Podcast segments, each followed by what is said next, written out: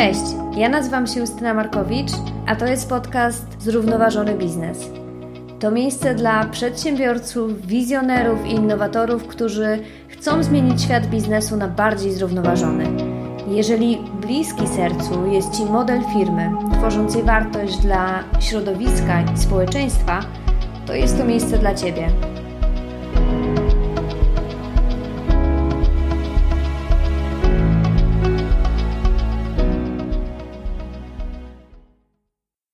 Cześć! W 2014 roku MIT Sloan Management Review, Boston Consulting Group i UN Global Compact, czyli bardzo, bardzo szacowne grono, przeprowadziło badanie wśród 3795 respondentów na stanowiskach zarządczych i kierowniczych. Zapytano ich, czy widzą potrzebę współpracy, aby sprostać wyzwaniom związanym ze zrównoważonym rozwojem. I 90% z nich powiedziało tak, że widzą taką potrzebę. Mimo tego jednomyślnego konsensusu co do znaczenia tej współpracy, tylko 47% z nich potwierdziło, że angażuje się w partnerstwa związane ze zrównoważonym rozwojem. No i pytanie, jak to wygląda teraz? W tym odcinku rozmawiamy właśnie o partnerstwie i współpracy. Dowiecie się z niego, dlaczego budowanie partnerstw jest ważne, jakie rodzaje partnerstw obserwujemy na świecie, kiedy organizacja powinna wziąć pod uwagę wejście w partnerstwo, a także dowiemy się, czym są dwie polskie inicjatywy oparte na partnerstwie Climate Leadership i partnerstwo SDGs Razem dla środowiska. I kto może do tych partnerstw dołączyć? Mój dzisiejszy gość, Bartłomiej Kozek, specjalizuje się w kwestiach związanych z kryzysem klimatycznym oraz sposobach na jego rozwiązanie, gospodarką obiegu zamkniętego, oraz budową przyjaznych dla ludzi i środowiska miast. Nasz gość szczególnie interesuje się łączeniem polityki środowiskowej i społecznej, oczywiście w duchu trwałego i zrównoważonego rozwoju, a także budową innowacyjnej i zielonej gospodarki. Pan Bartłomiej reprezentuje bardzo ważną i ciekawą organizację na mapie Polski, Centrum UNEP/GRID Warszawa, które to ma na swoim koncie już spory dorobek i historię, bo centrum zostało tworzone w 1991 roku na mocy porozumienia zawartego pomiędzy programem ONZ do spraw środowiska, UN Environment Programme, czyli w skrócie UNEP, a rządem polskim. Centrum działa jako jedno z kilku ośrodków globalnej sieci GRID. GRID to Global Resource Information Database, czyli taka światowa baza danych o zasobach ziemi. GRID został stworzony przez UNEP w celu wzmocnienia efektywnego zarządzania zasobami środowiska. Centrum bardzo mocno działa we współpracy z organizacjami w Polsce i na świecie. Jest partnerem zarówno samorządów, jednostek oświatowych, a także firm, takich firm, które chcą wdrażać zrównoważony rozwój. Mam nadzieję, że odcinek Wam się spodoba, a jeżeli tak, to gorąco zachęcam do polecania i szerowania go dalej. Dzień dobry, Panie Bartłomieju. Bardzo dziękuję za przyjęcie zaproszenia i wizytę w podcaście. Dzień dobry, dziękuję bardzo za to zaproszenie. Dzisiaj będziemy rozmawiać o partnerstwie. Partnerstwo jest 17 celem zrównoważonego rozwoju, czyli jest jednym z kluczowych tematów, które powinny adresować różne instytucje, biznes, NGOsy czy organizacje międzynarodowe. No i właśnie, chciałam zapytać, dlaczego partnerstwo jest kluczowe? No znaczy, z mojej perspektywy, takiej osobistej, też osoby zaangażowanej w to stymulowanie tego partnerstwa i w stymulowanie takiego dialogu na różnych osiach, dość kluczowe jest to, że partnerstwo i współpraca idzie tak nieco pod prąd takich współczesnych trendów czy tendencji, w jaki sposób nawet wręcz ze sobą rozmawiamy albo właściwie nie rozmawiamy, ponieważ wystarczy włączyć telewizor i zobaczyć jak wygląda tak zwana debata publiczna w Polsce i nie jest to raczej najczęściej debata na argumenty i debata konstruktywna, tylko coraz częściej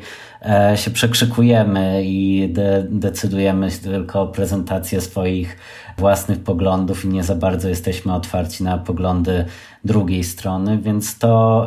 wyzwanie tworzenia partnerstw i wyzwanie stymulowania takiego dialogu międzysektorowego, jak to się ładnie nazywa, jest takim wyzwaniem, które dla mnie ma nawet wręcz taki charakter demokratyczny i jest kluczowe, szczególnie w obliczu wyzwań, przed którymi stoimy. No my jako centrum zajmujemy się głównie kwestiami środowiskowymi, oczywiście traktowanymi w holistyczny sposób, łącząc je z kwestiami społecznymi czy gospodarczymi. No i dla nas niezwykle ważne jest to, żeby pokazywać, że możemy wspólnie rozmawiać, ponieważ nie wszyscy mamy, nie pozjadaliśmy, mówiąc kolokwialnie, wszyscy sobie rozumów. I ta wiedza we współczesnym świecie na temat środowiska, na temat wyzwań związanych ze środowiskiem i jego stanem, tym w jaki sposób tworzyć modele biznesowe czy wzorce produkcji i konsumpcji, które będą odpowiadać na te wyzwania, jest rozproszona i nie brakuje jej w organizacjach pozarządowych, nie brakuje jej w środowiskach naukowych, w samym biznesie, małym, średnim, dużym, nowym, w startupach, w dużych koncernach. I bardzo kluczowy jest ten moment spotkania się z tą wiedzą, a więc możliwość połączenia tych różnych perspektyw i ich wykorzystania do tego, żeby poprawić jakość życia i stan środowiska nas wszystkich. No i to jest perspektywa, która jest ważna dla ONZ-u, dla poszczególnych jego agent, dla programu ONZ-owskiego do spraw środowiska, którego misję realizujemy w Polsce i to promujemy, tym bardziej, że zdajemy sobie sprawę z tego, że oczywiście są też inne podmioty, które na szczęście taki dialog wspierają, no ale choć ważne jest również różne inne formy aktywizmu ekologicznego, prośrodowiskowego, to jednak również niezwykle ważne jest to, żeby w którymś momencie można było usiąść przy tym stole i podyskutować nawet o tych wyzwaniach, które przed nami stoją, które stoją przed poszczególnymi podmiotami życia społecznego i gospodarczego i poszukać wspólnymi siłami różnego rodzaju rozwiązań, które by mogły pomóc w osiąganiu ambitnych celów, takich jak chociażby neutralność klimatyczna. Mhm. Tak, to co Pan powiedział zdecydowanie dla mnie osobiście też jest kluczowe, szczególnie że patrząc na te wyzwania, które mamy, to są wyzwania, które ani nie mają takich granic jurysdykcji, nie mają granic często, jeżeli chodzi o dane obszary, bo one się przeplatają, więc tym bardziej ta współpraca, wspomniał Pan współpracę międzysektorową, jest kluczowa. Chciałabym się dowiedzieć, jakie obserwujemy rodzaje partnerstw na świecie, bo słyszymy, że często współpracują NGOsy, biznes, ale jakby udało się nam właśnie przejść przez te przykłady tych partnerstw i jednocześnie podać inspirujące przykłady takich partnerstw z Polski, ze świata, no to myślę, że to by było bardzo cenne dla nas wszystkich. No tak, takich partnerstw pojawia się coraz więcej, co jest takim pozytywnym aspektem i na fakt tych partnerstw i znaczenie tych partnerstw zwracają uwagę różnego rodzaju instytucje międzynarodowe i wspomniany program ONZ do spraw środowiska, a więc UNEP wydaje co roku coś takiego jak Emissions Gap Report, czyli taką publikację, raport, który streszcza, pokazuje stan globalnego klimatu i tę lukę emisyjną, lukę między skalą tych zobowiązań klimatycznych, na które zdecydowały się poszczególne rządy, które podpisały porozumienie paryskie porozumienie klimatyczne, a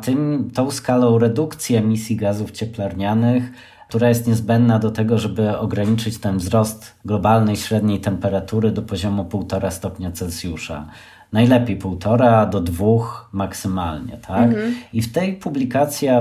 bodajże w zeszłym roku, pojawił się taki wątek związany z tym, że to są zobowiązania, które nie dotyczą tylko i wyłącznie poszczególnych państw, ale dotyczą też różnych innych podmiotów. I tutaj pojawił się ten wątek partnerstwa, różnego rodzaju partnerstw i tam były najczęściej wymieniane te partnerstwa związane z porozumieniami samego biznesu albo z partnerstwami miast, które decydują się na podjęcie działań w kierunku neutralności klimatycznej. I skala tych partnerstw i ich zobowiązań pokazuje, że mogą odegrać niezwykle istotną rolę w zasypaniu tej luki emisyjnej, czyli w zwiększeniu szans na to, że uda się nam uniknąć najgorszych efektów powodowanych przez człowieka zmian klimatu. I teraz przechodząc z takiego poziomu ogólnego na szczegółowy, no to tych partnerstw jest całkiem sporo i tutaj takim jednym z bardziej inspirujących mnie, pokazującym skalę ambicji, o których możemy mówić, to jest takie partnerstwo, które się nazywało i nazywa We Are Still In. Otóż parę lat temu Stany Zjednoczone, a mianowicie ich ówczesny, wciąż jeszcze prezydent Donald Trump zdecydował o wyjściu z paryskiego porozumienia klimatycznego. I szereg samorządowców, szereg stanów, samorządów miejskich, ale też biznesów, nawet organizacji wyznaniowych złożyło taką deklarację We Are Still In, czyli ciągle jesteśmy, czujemy się zobowiązani zapisami tego paryskiego porozumienia klimatycznego i to, że Waszyngton, władze centralne decydują się na opuszczenie tego porozumienia, nie będzie wpływać na to, na nasze ambicje klimatyczne. I to pokazuje, że nawet różnego rodzaju podmioty współpracujące ze sobą są w stanie realizować ambitne cele i są w stanie zobowiązać się do realizacji tych ambitnych celów we współpracy ze sobą, często nawet będąc w takiej niejakiej kontrze do próby zawracania tych pozytywnych trendów w trosce o klimat, w trosce o środowisko. I to jest najciekawsza z mojej perspektywy inicjatywa, dlatego że na poziomie globalnym, ponieważ pokazuje tę skalę ambicji i tego przesuwania tej naszej wyobraźni dotyczącej tego, co jest możliwe, a co nie. Ale takich inicjatyw jest również bardzo dużo, ponieważ można wymienić inicjatywę, która chociażby dla mnie jest jednym ze źródeł inspiracji dla tej polskiej, naszej centrumowej inicjatywy Climate Leadership, czyli Women Business, czyli tutaj biznes całego świata decyduje się wspólnie działać dla klimatu, zobowiązując się do realizacji paryskiego porozumienia klimatycznego, zobowiązując się do realizacji też tych celów naukowych i w ogóle zmiany swoich wzorców produkcji i konsumpcji, zmiany swoich wzorców strategii biznesowych właśnie pod kątem tego, żeby one były zgodne z tym naukowym konsensusem dotyczącym kryzysu klimatycznego i sposobów radzenia sobie z nim, więc jest to też niezwykle inspirujące, chociażby ze względu na skalę uczestnictwa w tym wyzwaniu. No i wspomniałam też oczywiście o miastach, bo miasta też są niezwykle dla nas istotne. I tutaj wspomniałbym o różnego rodzaju inicjatywach, takich jak porozumienia burmistrzów, C40 Cities, miasta, których włodarze deklarują właśnie ambicje klimatyczne, coraz częściej neutralność klimatyczną, nierzadko planują ją osiągnąć szybciej niż rządy krajów, w których się znajdują, no i chcą właśnie w ramach tej współpracy, czy to właśnie wewnątrz swojego sektora, jak na przykład miasta, czy w tych poprzednich inicjatywach często między poszczególnymi sektorami, uczyć się od siebie, dzielić się dobrymi praktykami, sprawdzać jakie są aktualne trendy, chociażby we włączaniu integracji ze sobą kwestii środowiskowych, klimatycznych, społecznych, sprawdzać w jaki sposób inwestycje proklimatyczne mogą też pomagać w realizacji innych zobowiązań, odpowiadać na inne wyzwania, takie jak wyzwania związane z globalnymi nierównościami, z nierównościami w miastach, więc są to bardzo ciekawe inicjatywy i myślę, że to są takie też źródła, które nas inspirują, no bo też w Centrum UNEP/GRID Warszawa zajmujemy się tematyką miejską, więc tutaj również staramy się inspirować samorządy, instytucje centralne chociażby do tego, żeby realizować tę politykę przyjazną dla ludzi i środowiska także na szczeblu lokalnym i także z udziałem biznesu. Ja sama obserwuję właśnie tę organizację, którą Pan wspomniał, Women Business. Oni rzeczywiście oprócz tego, że właśnie jednoczą biznesy z całego świata, to jeszcze przygotowują bardzo fajne analizy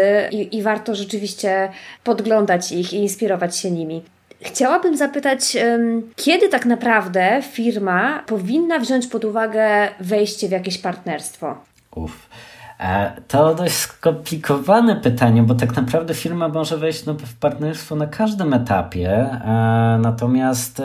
kluczowe jest też trochę takie, mówiąc górnolotnie, z jaką intencją wchodzi, bo tutaj jest niezwykle istotne i na to zwracają od lat chociażby aktywiści klimatyczni, ekologiczni uwagę, tak żeby te działania firmowe nie były greenwashingiem. To jest termin, który jest może nie odmieniany przez wszystkie przypadki, bo jest to termin z angielskiego, natomiast jest to niezwykle istotny problem, ponieważ bardzo istotne jest to,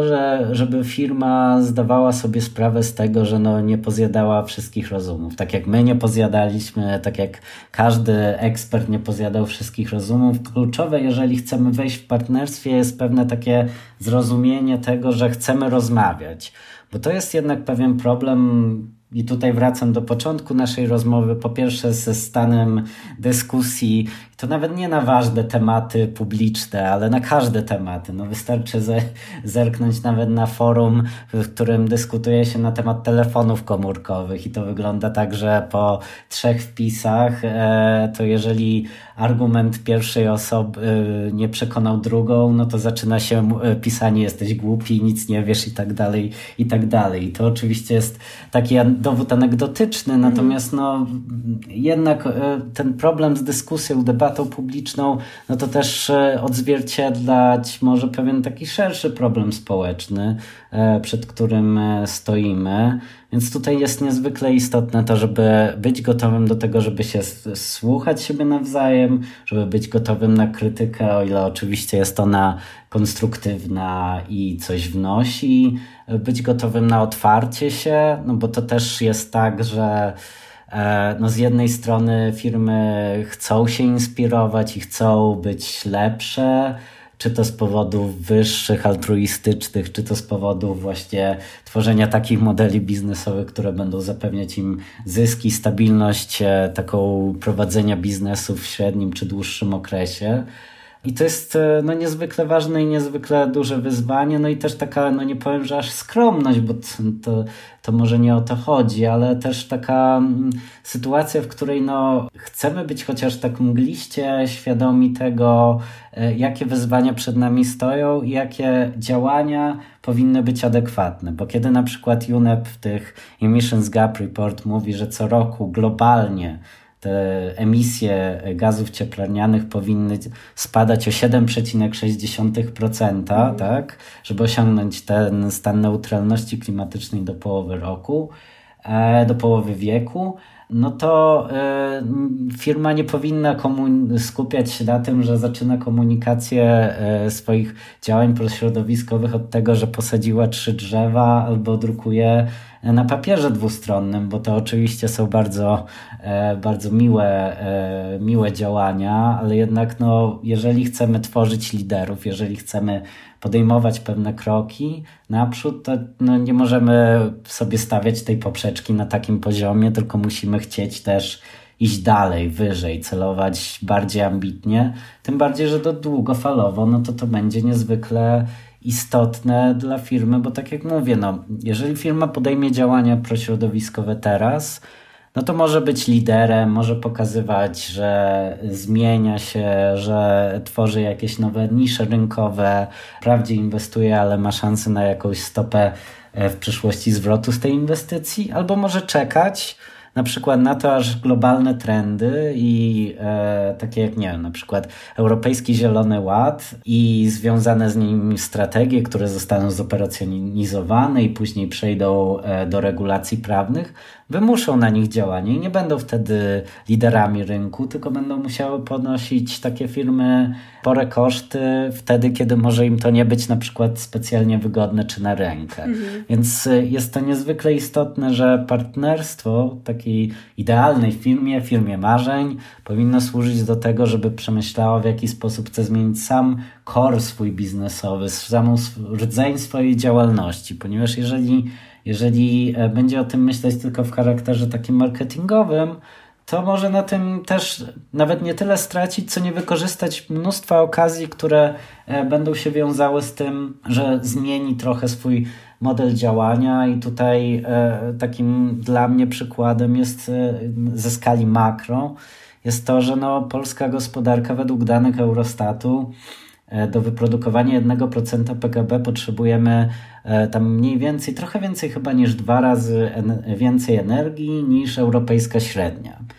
do wyprodukowania 1% PKB. To znaczy, że nasza gospodarka jest nieefektywna energetycznie, a patrząc się na ceny energii, no to też są to realne koszty dla firm. Polska gospodarka jest też ponad trzykrotnie mniej efektywna surowcowo, jeżeli chodzi o porównanie do średniej europejskiej. A to też przekłada się na biznes, ponieważ to może być rosnące ryzyko związane z odległymi łańcuchami dostaw, z czym mierzyliśmy się w trakcie pandemii. To może być ryzyko polityczne, geopolityczne związane chociażby, nie wiem, z minerałami ziem rzadkich. To może być właśnie w końcu ryzyko biznesowe, które wynika z tego, że no właśnie liczymy na to, że zawsze utrzymają się niskie koszty pracy, co raczej nie będzie miało miejsca, bo koszty pracy będą prawdopodobnie najpewniej rosły, więc jeżeli gdzieś będzie można efektywnie zmniejszać swoje koszty, no to czy zwiększać wartość swojej produkcji, to na bardziej efektywnym podchodzeniu do energii czy do surowców, co pokazuje, że te kwestie środowiskowe nie tylko są kwestiami związanymi z, nie powiem, że górnolotnymi, ale z kwestiami związanymi z ochroną środowiska, z prawem do życia w czystym środowisku, do zostawienia przyszłym pokoleniom świata co najmniej równie pięknego, jaki mamy obecnie, jeśli nie jeszcze piękniejszego, do tego, żeby nie zostawiać przyszłych pokoleń z jakimiś problemami środowiskowymi, które wymkną się spod kontroli, ale to może mieć wpływ na firmy, na kondycję firmy już naprawdę niedługo, jeśli nie teraz. I warto o tym pamiętać, ponieważ kiedy myśli się o kwestiach środowiskowych też w taki strategiczny sposób i wykorzystuje się tę rozproszoną wiedzę, o której wspominałem, no to wtedy ma się szansę na to, żeby na tym rynku sobie też jakoś poradzić i to raczej lepiej niż gorzej. To, co Pan powiedział na samym początku o intencji, to wydaje mi się bardzo kluczowe z tego względu, że wiele firm wchodzi w partnerstwa właśnie ze względów, z motywem, można powiedzieć, wizerunkowym. Natomiast to, co powiedział Pan jako jedną z ważniejszych rzeczy, to jest właśnie wiedza, pozyskiwanie wiedzy i o tym trzeba pamiętać właśnie szczególnie w tych partnerstwach związanych właśnie z wyzwaniem środowiskowymi, że tej wiedzy wszyscy mamy mało wciąż i jakby to jest tak olbrzymi obszar, tak młody obszar, że kooperacja w tym działaniu wydaje mi się osobiście kluczowa i właśnie postawienie sobie takiego celu, właśnie co ja chcę osiągnąć w tym partnerstwie, takiego większego, strategicznego, no chyba jest ważna. Są Państwo organizatorami 2 inicjatyw właśnie opartych na partnerstwie. Jest to Climate Leadership, drugi projekt to partnerstwo SDGs Razem dla środowiska. Jakie są cele tych inicjatyw? To zaczynając właśnie od końca, od partnerstwa, ponieważ ono jest chronologicznie wcześniejsze i ono cały czas trwa na szczęście, no to też i się rozwija, to partnerstwo jest właśnie taką praktyczną realizacją na szczeblu polskim tego, o czym mówiłem już wcześniej, czyli o tworzeniu właśnie, dzieleniu się wiedzą i doświadczeniami i tworzeniu jakiejś takiej płaszczyzny do wspólnych działań na rzecz przede wszystkim działań prośrodowiskowych, ale oczywiście mających również wpływ na kwestie ekonomiczne czy społeczne, ponieważ ona jest praktyczną realizacją celów zrównoważonego rozwoju, czyli tych 17 celów, które zostały przyjęte w 2015 roku przez ONZ i które do roku 2030 mają kierować działaniami społeczności międzynarodowej, tak, w jej drodze na rzecz zrównoważonego rozwoju. I niezwykle istotny jest w celach ten holistyczny charakter, a więc ich integracja tych wszystkich kwestii środowiskowych, społecznych, gospodarczych, podkreślanie, że nie jest możliwe osiągnięcie jednych kosztem drugich, czy bez oglądania się na drugie, więc jest to niezwykle inspirujące i oczywiście też inspiruje poszczególne firmy dla działań, no ale Oczywiście jako instytucja, której kwestie środowiskowe szczególnie leżą na sercu, no to na tych kwestiach środowiskowych się skupiamy i w praktyce to jest szereg bardzo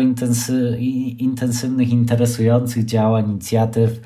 które mają bardzo różny charakter. Mamy w ramach tego partnerstwa cykle, takie jak cykl Circular Economy Zamykamy Obieg, Przybornik Menedżera czy Climate Conversations. To są cykle aktualnie głównie webinarów ze względu na pandemię, ale to w tak zwanych zwykłych czasach to są to również spotkania jak najbardziej na żywo, w których zapraszamy reprezentantów współpracujących instytucji, wśród których nie brakuje firm, ale nie brakuje też i samorządów, innych organizacji pozarządowych, zaprzyjaźnionych środowisk naukowych do wspólnej właśnie dyskusji, czy to jeżeli chodzi o poszerzanie wiedzy o najnowszych raportach ONZ-u, rodziny ONZ-u, programu ONZ-u do spraw środowiska, czy to o poszerzaniu wiedzy na temat aktualnych trendów klimatycznych, czy też właśnie o trendach związanych poszczególnych różnych wyzwaniach związanych z praktyczną realizacją ideału gospodarki o obiegu zamkniętym, tak? w której faktycznie nie skupiamy się wyłącznie na kwestiach związanych z odpadami, z recyklingiem, ale mówimy o całym tym cyklu produkcyjnym, tak, żeby minimalizować jego wpływ na środowisko, by maksymalizować korzyści środowiskowe, społeczne, gospodarcze. Ale są to różnego rodzaju też wspólne projekty, inicjatywy. Jeżeli mógłbym jakąś taką wymienić, tak odnosząc się do tych rzeczy, które mnie osobiście inspirują, no to niezwykle inspirującym przykładem takiego partnerstwa jest taki inkubator SDGs-owy, inkubator Celów Zrównoważonego Rozwoju Samsunga w Białymstoku. I ta współpraca z mojej takiej skromnej perspektywy była niezwykle inspirująca, bo ten inkubator, firma technologiczna, wspiera firmy młode, startupowe w tym, żeby rozwijały swój biznes i rozwijały ten biznes już na samym początku z myślą o realizacji celów zrównoważonego rozwoju. I miałam przyjemność nawet brać udział w jednym takim spotkaniu w Białymstoku. I to jest niezwykle przyjemne, kiedy można porozmawiać, kiedy można spotkać się z ludźmi, którzy naprawdę mają głowy pełne pomysłów i którzy już od razu chcą myśleć o tym, w jaki sposób nie tylko maksymalizować zysk, ale osiągać tę tak zwaną triple bottom line, czyli te minimalne cele gospodarcze, społeczne, środowiskowe, by służyć czy lokalnej społeczności, czy właśnie poprawie jakości naszego życia, stanu środowiska, realizacji zrównoważonego rozwoju. Więc to są niezwykle inspirujące inicjatywy i mam nadzieję, że będzie ich już tylko więcej. No a Climate Leadership to jest też taki efekt naszej współpracy z profesorem Bolesławem Rokiem, który jest niezwykle mądrą głową i ekspertem z wieloletnim doświadczeniem i zresztą jego można słuchać bardzo długo, kiedy opowiada o wyzwaniach związanych z tym, żeby biznes stawał się bardziej odpowiedzialny i społecznie, i środowiskowo. No i to też jest praktyczna realizacja takiego partnerstwa już nawet na poziomie koncepcyjnym, bo właśnie wspólne siły nasze i pana profesora jakoś tak doprowadziły do powstania tego projektu. Ta wartość tego partnerstwa przejawia się w tym też, że udało się nam zaprosić do współpracy około 60 osób, ekspertek i ekspertów nas bardzo szerokiego przekroju zrównoważonego rozwoju, tak? Od Marcina Popkiewicza aż po moją skromną osobę. I to jest bardzo fajne, bo to też z jednej strony udało się nam tej pierwszej edycji namówić pierwsze 10 firm z bardzo różnych sektorów do tego, żeby podzieliły się swoimi pomysłami, by było gotowe o nich porozmawiać. I to nie zawsze było łatwe, no bo to jest coś nowego i tutaj są ludzie, którzy chcą działać i pomóc, a z drugiej strony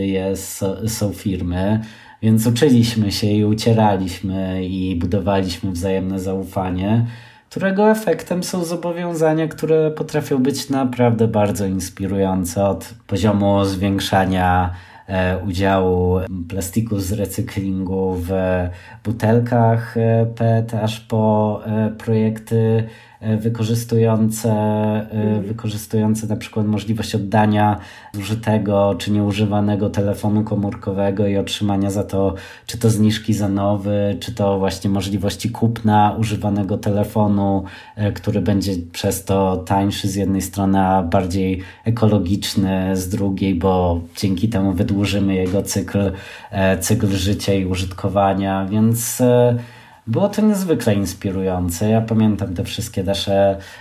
rozmowy, w których miałam przyjemność brać udział i to było niezwykle fajne, niezwykle satysfakcjonujące zarówno intelektualnie, jak i właśnie pod takim kątem, że można było sobie w ramach takich końcoworocznych podsumowań zawodowych pomyśleć, że miało się jakiś wpływ i mogło się coś zmienić na lepsze. I oczywiście później trzeba będzie patrzeć naszym partnerom na ręce i czy to jeżeli chodzi o rynek tak zwany, czy to jeżeli chodzi o aktywistów, konsumentów, czy nas samych, ale z drugiej strony myślę, że to były firmy, które odważyły się, które jednak spróbowały być tymi klimatycznymi liderami i bardzo się cieszę, że podjęły i teraz czekamy rozwijamy już drugą edycję, zgłaszają się kolejne firmy i mam nadzieję, że będzie ich jak najwięcej i zapraszamy bardzo gorąco. Tak naprawdę jedynym aktualnie takim wymogiem, jaki mamy, to że nie są to firmy energetyczne, ponieważ te mają swoje regulacje, swoją odpowiedzialność i muszą bardzo pilnie i szybko zmieniać swoje modele biznesowe. Natomiast tam, gdzie naprawdę możemy pomóc, czy to jeżeli chodzi o właśnie wyszukiwanie inspirujących przykładów z całego świata, pokazywanie trendów związanych na przykład z wykorzystywaniem energetyki odnawialnej przez biznes, czy tego typu kwestiach, nowych trendach, nowych badaniach rozwoju, innowacjach, eksperymentach związanych z bardziej przyjaznymi dla środowiska opakowaniami itd., to staramy się pomagać jak możemy. I też po tej pierwszej edycji powstała publikacja dostępna na stronie projektu Climate Leadership, która podsumowuje te zobowiązania firm, i też pokazuje trendy, z którymi firmy powinny się liczyć w najbliższych latach, trendy oczywiście przede wszystkim środowiskowe, które zaprezentowali eksperci, ekspertki samego projektu, co jest też niezwykle inspirujące, bo właśnie też chcemy tworzyć wiedzę, z której skorzystają firmy, i też wiedzę, która będzie również otwarta i będzie dostępna też dla innych i będzie mogła inspirować dalej i sprawiać, żeby nasza gospodarka będzie bardziej zielona, firmy będą bardziej odpowiedzialne i to będzie faktycznie realne działanie, którym będą mogły się pochwalić i będą mogły zmieniać ten rynek, a nie tylko osiąść na takich laurach greenwashingu, tylko naprawdę pchać sprawy do przodu. Zdecydowanie. W ramach Climate Leadership, to też kolejne osiągnięcie, zaangażowali Państwo 60 ekspertów. Jak firmy mogą skorzystać z wiedzy tylu ludzi? To dobre pytanie. Tak mówiąc na serio, to bardzo dużą taką wartością tak szerokiego grona ekspertów, a pracujemy nad tym, żeby było jeszcze szersze, jest właśnie to, o czym wspomniałem, czyli ten ich bardzo holistyczny charakter, zarówno jeżeli chodzi o branże, które reprezentują, jak i taką pozycję, którą mają, w takim sensie, że wśród nich są osoby, które bardziej są aktywistami, a więc właśnie naprawdę zależy im tak emocjonalnie na tym, żeby biznes czy w ogóle całe otoczenie społeczne, gospodarcze, polityczne się zmieniało. I mogą być bardzo takimi, nie powiem, że surowymi, ale wymagającymi osobami, które jednak mogą chcieć podzielić się swoją wiedzą. Mamy osoby reprezentujące środowiska naukowe, a więc takie osoby, które siedzą na poziomie już zarówno teorii, jak i później doświadczenia zawodowego. I mamy właśnie osoby, które zajmują się zawodowo tematyką zrównoważonego rozwoju, czy to właśnie z pozycji gospodarki o obiegu zamkniętym, czy to jeżeli chodzi o rynki finansowe i trendy, które tam panują, więc można by tak wymieniać w nieskończoność i właśnie ten fakt, że z tej szerokiej puli można sobie wspólnymi siłami wybrać osoby i firmy, między którymi w cudzysłowie czuć chemię i mogą się właśnie wspólnie zainspirować, jakoś zmienić, bo tam też są osoby, które przecież też współpracują z biznesem, też współpracują z firmami, wiedzą jakimi argumentami się posługiwać i też nie jest tak, że jedyne na co można liczyć to jakaś burza, dlaczego coś nie jest robione od 10 lat powiedzmy, tak? Ale tak mówiąc na serio, no to wśród tych osób są osoby, które prowadzą swoje własne odpowiedzialne biznesy, które potrafią doradzać firmom też zawodowo, które zajmują się latami określonymi tematami, takim jak bardziej przyjazna dla środowiska żywność, bardziej roślinne diety, takie jak fair trade, jak odpowiedzialna moda i odpowiedzialne tekstylia, takie jak nowe technologie. To jest właśnie taka mieszanka wybuchowa, która sprawia, że ten program działa moim zdaniem i to właśnie było widać w trakcie tych internetowych, no przede wszystkim jak to w czasie pandemii, rozmów i spotkań, które realizujemy w ramach projektu. No i oferujemy firmom im możliwość wzięcia udziału w dyskusjach, przysłuchaniu się dyskusjom. Szukamy dla firm inspirujących przykładów, często nie tylko wycinków prasowych, ale też nawet całych opracowań, raportów dotyczących czy to trendów, czy to wdrażanych rozwiązań już teraz, które mogą ich zainspirować, mogą pozwolić im właśnie też poszerzyć horyzont właśnie takiej wyobraźni tego, co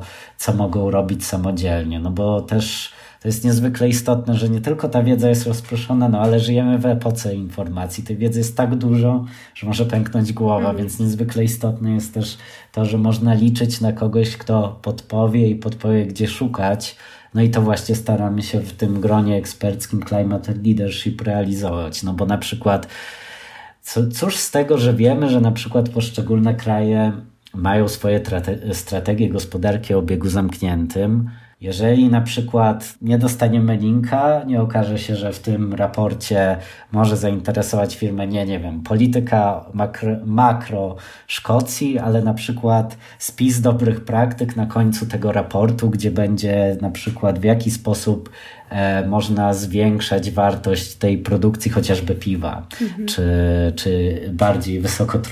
wysokoprocentowych trunków, bo może się okazać, że coś, co do tej pory było traktowane jako odpad, może pomóc w rolnictwie, albo może być wykorzystywane właśnie jako jakaś forma paszy dla zwierząt, albo może być wykorzystywane do tworzenia innego typu alkoholu i do zwiększania tej wartości produkcji bez dodatkowego obciążenia środowiska, nawet zmniejszając nasze obciążenie środowiska i tak dalej, więc tutaj też tworzymy taką przestrzeń, w której osoby pracujące w firmach, menedżerowie dostają też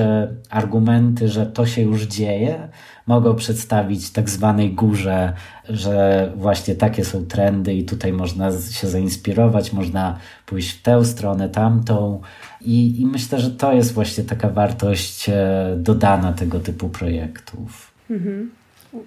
Brzmi super. Wspomniał Pan, że do Climate Leadership mogą dołączać wszystkie firmy oprócz branży energetycznej. Rozumiem, że małe i średnie przedsiębiorstwa też mogą. I dodatkowo chciałabym zapytać jeszcze o pierwszy projekt, o którym Pan opowiadał, partnerstwo SDGs Razem dla środowiska. Jakich tutaj członków do tego partnerstwa Państwo przyjmują? Tutaj przede wszystkim zapraszamy na stronę gridw.pl/partnerstwo albo z poziomu strony głównej można też kliknąć na zakładkę partnerstwa. Szukamy takich firm i współpracy nawet nie tylko z firmami, ponieważ to tak jak mówiłem w partnerstwie znajdują się również inne podmioty, ale większość tych podmiotów to właśnie biznes. Te firmy, które czują, że widząc cele zrównoważonego rozwoju, widząc te misje, które też prezentujemy, ich aktualnie jest bodajże 7, wśród nich jest klimat, woda, Karpaty, ponieważ bardzo intensywnie działamy w Karpatach, realizujemy tam różnego rodzaju projekty na rzecz ochrony środowiska, ale też projekty edukacyjne, które czują, że mogą się tym zainspirować, mogą coś wnieść, mogą właśnie wspólnie, czy to z innymi członkami partnerstwa, czy też właśnie wspólnie koordynując to z nami,